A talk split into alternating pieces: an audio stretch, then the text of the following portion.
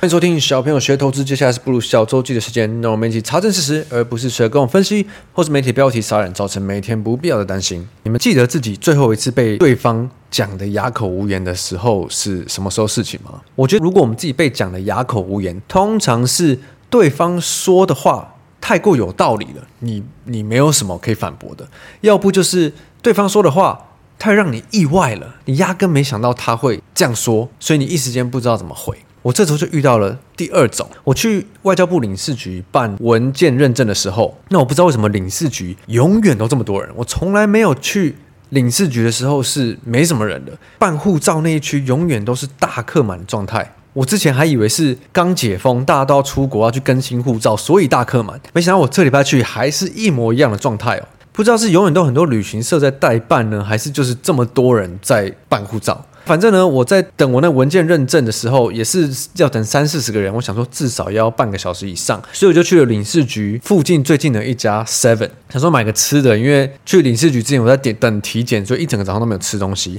我就随便拿了一个饭团类的。那结账的时候，我就很自然跟店员说：“呃，这个麻烦帮我加热。”结果店员突然回我：“你知道这里是台北吗？台北很忙，这里不是乡下，你要自己去加热哦。”那一瞬间，我真的是。哑口无言呢，完全被他气场镇住。我第一个反应是，我他在说我长得很像乡下人吗？那同时间我又想，哎，不对啊，台北的 Seven Eleven 不是大部分都会帮你加热的吗？台台北很忙，可是我后面也没有人在排队要结账啊，就我瞬间是整个愣住哎，啊，回过神来才发现哦。因为这家 Seven Eleven 是要自己在旁边加热的那种，因为我知道有一些 Seven 有些 Seven Eleven 是这样子，有一些不是。那我觉得，如果是年轻的我遇到这种事情，一定蛮不爽的，肯定要回个几句话。但好像人变成熟以后，我觉得就比较不容易有这种问题。我就只是会觉得，哦，这一位店员仁兄今天可能被女朋友甩了吧，还是跟妈妈吵架，又或者是遇到一些不如意的事，反正我自己没有往心里去。我觉得很多时候，我们在生活中遇到事情，真的不要让情绪的部分控制自己的话，很多的争执都可以避免哦。像我自己常常就这样想哦，我觉得投资市场就很像是一个学习如何控制管理自己情绪，也可以加强自己心理素质的一个地方。就投资市场就很像一个浓缩版的人生，你需要在里面。找到适合你自己做法，不管你是交易还是投资，还是任何不同的周期，那你一定会遇到很多的挫折，你一定会碰壁，你一定会看错，你一定会遇到意外的事情，你一定会后悔很多的事情。那这一个在投资市场里发生的周期，绝对是你比你的人生遇到的周期的节奏还快很多的。那基本上，如果一个人可以坚持在市场里不放弃、不阵亡，一直持续找到更适合自己的方式。并且持续去执行它，我觉得基本上这种人的心理素质应该是强到不会因为平常生活的一些不重要的小事去太影响自己的心情哦。但我自己觉得很好笑的是，那一瞬间我真的只能用哑口无言来形容。昨天我 EMBA 上课应该是目前以来最有趣的一次，这个我放在最后面再讲好了。我们先来看看这周市场的大事哦。这周市场在担心什么议题？虽然这些议题我真的觉得都好像也谈不上是什么议题。最近我们常跟财讯姐姐那边开会，财讯姐姐们很希望我们小朋友学投资可以用我们习惯讲这些白话文啊，或是年轻人听得懂的观点来讲一些啊、可能在财讯上有提到的主题啊之类的。我当时就回啊，很多时候我会。例如说，我觉得不重要的事，我就跟大家说啊，这根本不用关注吧。这样的话，好像没有办法变成一个讨论或是一个对话吧。就像是这周，美国在担心之前矽谷银行倒了以后，另一家什么第一共和银行，它公布第一季财报，发现它的存款大幅减少，那又在传出什么美国政府可能又不愿意救他们呢？那这样的话，这家银行是不是也要倒闭啊？这家银行倒闭的话，是代表美国其他银行也要倒闭呀？可是其他大银行财报都公布了，明明大家都还蛮不错的啊，而且这家银行倒闭，它的钱就是流去其他大银行嘛，所以其他大银行应该又会拿到更多的现金，不是吗？我一直不懂把这些中小银行的个别事件，那尤其是 FED 跟政府这边都有提到说，这应该是个别事件。我们目前看起来也是嘛，一直把它拿来扯，要影响所有银行业，要影响整个经济体，要让经济更衰退。这个说法我其实觉得真的蛮蛮看不懂的。那另一个呢，就是美国政府的债务上限的危机，各种标题就像是美国经济不妙啊，经济衰退啊，啊，美国可能在七月要倒债啊。所以美国的什么短期的国库券曲线会怎么样？怎么样？但如果我们周记今天已经八十集，美国债债务上限的这一个鬼故事，我回想起来至少有出现过四到五次不等吧。那债务上限要到了，美国政府就会把它解决吗？有哪一个政府会让自己的债务直接到期违约，然后国家倒闭的吗？有啦，可能像是非洲啊、南美啊一些经济很不靠谱、他们的汇率很不值钱那些国家就有可能。但你觉得世界第一强国美国的政府会让这种事情发生吗？所以这两件事，我觉得都谈不上值得去关注的事情。但你可能会看到媒体常常跟你提，那只要市场一跌，就会拿这些当理由嘛。那除此之外，我想跟大家提到的还有。呃，油价跟美国目前第一季财报，我这两，我觉得这两件事情真的超打脸的。我们先说油价好了，大家记得三月的时候，OPEC 不是说意外的要减产吗？减产呃，每天每个月一两百万桶，我完全忘记那数字。全世界的石油的产出跟消耗一天是一亿桶嘛，这个大家应该还记得。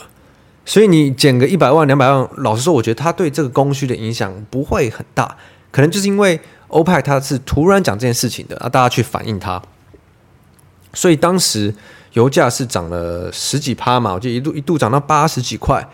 那每一次有这种大反应的时候，就有分析师跳出来跟你分析，这样子的话，下半年油价就会供不应求，不得了，油价至少上看一百、一百一、两百。好了，没有两百，他可以涨到一百二、一百三。可是这一周油价又跌回来了。市场跟你讲，因为经济要衰退，消费者的信心不振啊，加上美国大公司财报又不佳，所以投资者的情绪是防御的，他们需要更小心，所以油价下跌。我一天到晚都在想，是之前上涨的不合理，只是在反映人们的情绪，金融圈跟媒体的渲染。还是这个下跌给出的理由不合理，但回头来看，你就会觉得去年乌俄战争爆发，原物料、原油、天然气的价格这些喷出，那个时候你不会觉得它不合理，对吧？因为那个时候是那个时候供需端真的会产生问题，因为俄罗斯就占了可能三分之一全世界原油的产量之类的嘛。所以小朋友学投资常在讲的商业逻辑，我觉得很大一部分是，如果你今天有。查证事实，搞清楚啊这件事情发生的来龙去脉。然后，虽然大部分人可能不会去做这件事情，有搞清楚的话，遇到真的严重的事情，你听到你也会马上就觉得这很严重诶。例如去年突然爆发了乌俄战争，当下一定是任何人你听到觉得哇靠，这个超需要担心的。又或者是 COVID 那时候刚爆发那时候，全球死了一堆人，一堆人确诊，这个也是哇，你瞬间就觉得市场反应的时候，你也觉得这绝对不是盖的，你非常需要担心。但我们日常生活每周，你看每一周有的有的没有的鬼故事，这个超多的。但是很多事，大部分的事，你会觉得，嗯，这还好吧。例如说，呃，原油的用量一亿桶减个一两百万，你一直跟我说要很担心，但我真的觉得还好啊。如果有疑虑的时候，我觉得通常这件事就不是不太会成为一件大事了。不知道这样讲你有没有感觉哦？因为我是我是很直观的在想这件事情。好，再例如我们前几周有提到嘛，之前银行的事告一段落了，升息的事尾声的告一段落了，最近真的比较少听到了，因为大家现在就共识就会再升一码。记不记得？呃，上周应该上周吧，市场最担心的是什么？美国企业的第一季财报会不如预期，因为经济持续在衰退。虽然我们之前的预期有下修了，但可能第一季出来的财报会是大地雷。会整个引爆对经济衰退的担忧，我记得这应该是上到上礼拜为止市场丢出来最担心的事情。结果光是看这 这周五早上有个新闻，我就觉得很好笑。标普指数创四个月最大涨幅，量丽财报盖过经济担忧。那标普五百目前呃只公布了两成的财报，可是有七十六趴是优于预期。嗯，奇怪，你不是讲了几个礼拜，你们很担心第一季财报会爆炸吗？结果公布出来，普遍看起来还还蛮好的。对，如果你有好好去记录这些事情，刚刚从那油油价到对财报担忧，很多事情我我觉得真的很矛盾诶。那我们光是用正常逻辑来看，去年第四季的状况到今年，照理来说，其实我觉得普遍华尔街。已经把今年的整个预估啊，或者是预期，应该已经下修很多了，因为大家又在看今年是经济衰退的。而且我大概看了一下，呃，像是 Google 啊、微软、麦当劳、奇异、通用汽车、Amazon 等等的，我觉得其实财报那些讲的看起来都还不错啊。那有些可能大家归类是不好的，例如说像特斯拉，马斯克现在目前的销售策略是降价卖。那市场会去评价它，可能哦，因为要销售量，所以牺牲利润去做这件事情。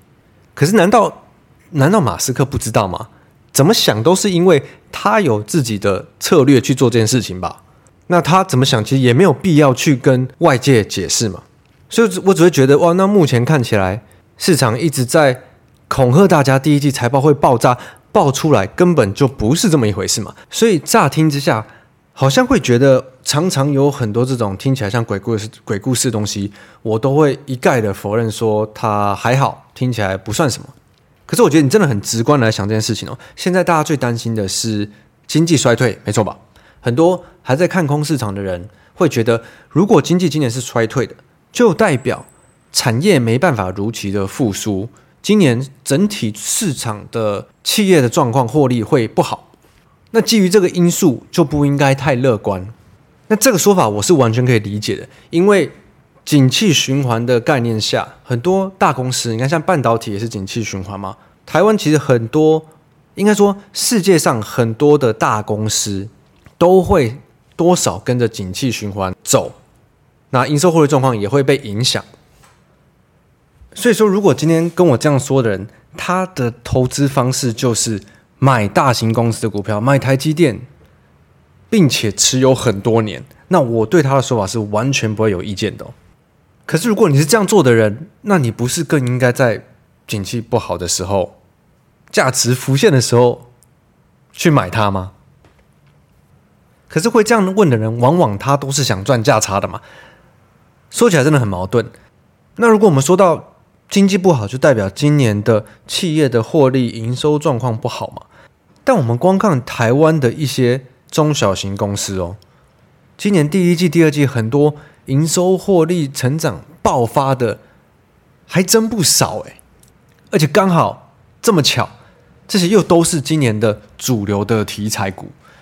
例如说，我们看到做储能的、能源的，或者一些充电桩相关，可能车电。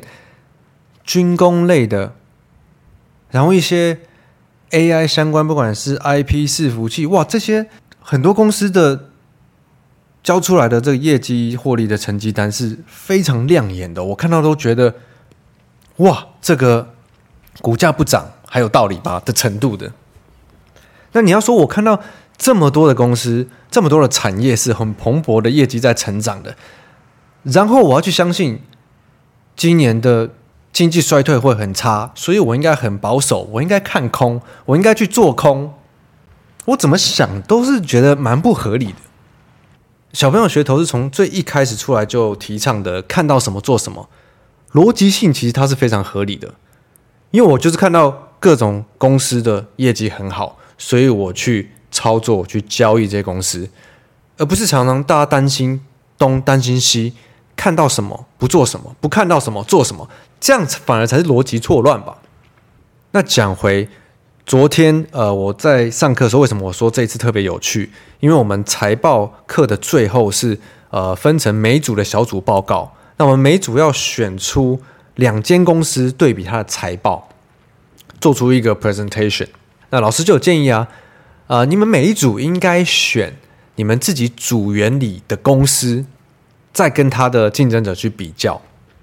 所以，例如说，就有组别他们的组员同学可能是做太阳能公司的老板啊，像我们这组是一个做药厂公司的老板，那并且拿它去比较。那不像以前在学生的时候，每次我有这种需要上台报告的时候，听同学报告真的超无聊的。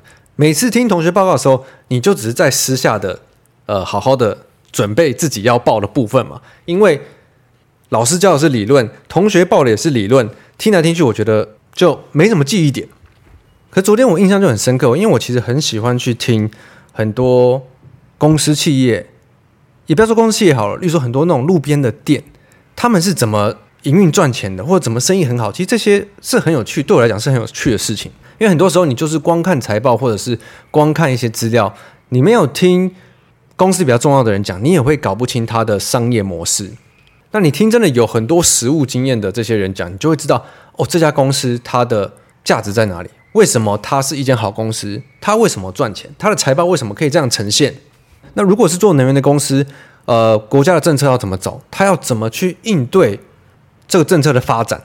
那同学提问的问题也会是：哦，那如果政策的发展没有照你所想的走，你要怎么去应对呢？这种连问问题都是哦很有实务感的这种问题哦。那所以以这种趋势的方式去做的话，公司体制应该要调整成跟例如说外面投资者合资的方式，这种等等的。我就觉得哦，这真的学到很多，难怪很多人讲 EMBA，你学到最多的真的是透过你身边的同学。那当然讲财报的时候，不外乎也会提到投资嘛。但听到这些同学的投资的格局，就是跟跟自己不太一样哦。就像有大老板，他就会他的投资的理念就是，如果要投资，我是投资。这个人投资这个投资这个老板，我也没有在关心市场怎么样的。我相信这个老板会把这间公司做好，所以我当个快乐的股东就好了。对，这个就是我分类人格里面的，他是一个价值型的投资者。那我觉得很多人对投资的理解可能也是这样，但要做到这种程度，我觉得通常没有这么容易。很多这种想法的人，他基本上就是已经是这种大股东的投资者了。那像有另一位同学，他以前是。也是明呃金融圈的明星分析师嘛，他的思维就比较像是哦，我要找出一个科技的趋势，它是可以十年翻十倍的。这种思维就跟外资投资方式很像，他们是成长型投资者，他们想要找一个成长型的产业里面大成长的公司，买了它以后，它就可以一直自己持续的成长，那它也不会去管中间短中期的波动。我觉得这两种投资都很像是一般大众理解的投资方式，可是这两种方式要做到，老实说，真的没有这么容易，都是高手在做的事情。我觉得一般人还是要先从自己能做到什么出发。那就我这两年深度的了解大家的想法跟能做到事情以后，真的大多数大多数的人能做到的都是比较。波段式的赚取价差的做法，那问题就只是每个人他能承受的或他能做到的这个周期是多久。所以，偷偷跟大家透露一下，我做这市场人格的参数啊，我是把呃大部分人最容易会放到上班族型跟打工族型的交易者。那如果你要在这个测验里做到变成投资者端的话，就相对没有这么容易，因为实际上真的也没有这么容易。那我最近真的是，呃，因为这个 App 的东西伤透脑筋哦。很多时候，呃，作者想要表达的东西跟呃平台想要呈现出来的商品，他们要怎么卖这个商品的模式，呃，我觉得还是会有一点，呃，还是会有非常需要多讨论的地方。就比如说，我可能会觉得啊，我要把它做到我很满意为止，才能出这个商品。但另一边可能会觉得，呃，我们就是要先出来，慢慢的把它调得更好，大家才会觉得这个东西它有在变得更好啊。反正就是有机会再跟大家分享这块吧。我们来回一个呃五星评论好了，这个是 from JoJo Allen 四月二十五留言，买拉回策略，买拉回策略需要像放风筝一样，天气不好。不要出来放风筝，成值前十都跌，贵买破月线，还是像不能盯盘策略一样，执行策略本身即可。最近发现了很多观念，但要执行时往往会混在一起，变得复杂再麻烦，不如解答。感谢小朋友团队的付出。好，他这个问题是不是要问买拉回策略嘛？我觉得这又说回去了，你的买拉回策略，你的周期是多长呢？对，你是要买标股的拉回，还是你是要买周期是看几周的拉回，还是你是要看月的拉回呢？如果你看的越长，你要买的拉回，它当然就是所谓的天气不好、市场不好的时候的拉回，你去买它才会是一个拉回嘛。我不知道这样讲。呃，你听不听得懂？但是说穿了，我觉得我不知道你问的，你你想要的策略，你的周期是多长，所以我没有办法很好的回答你呃问题上的东西。那我觉得最重要还是呃，如果以后你有其他的问题要问的话，你先把你觉得你做得到，或你现在想要做的操作周期，你跟我讲，我觉得我才可以更具体的回答你，好吗？那。呃，我明天台明天要下台中去跟香料走那个大祖妈，体验一下不一样的感觉。那就祝大家周末愉快，Happy Weekend！我是布鲁，我们下周见，拜拜。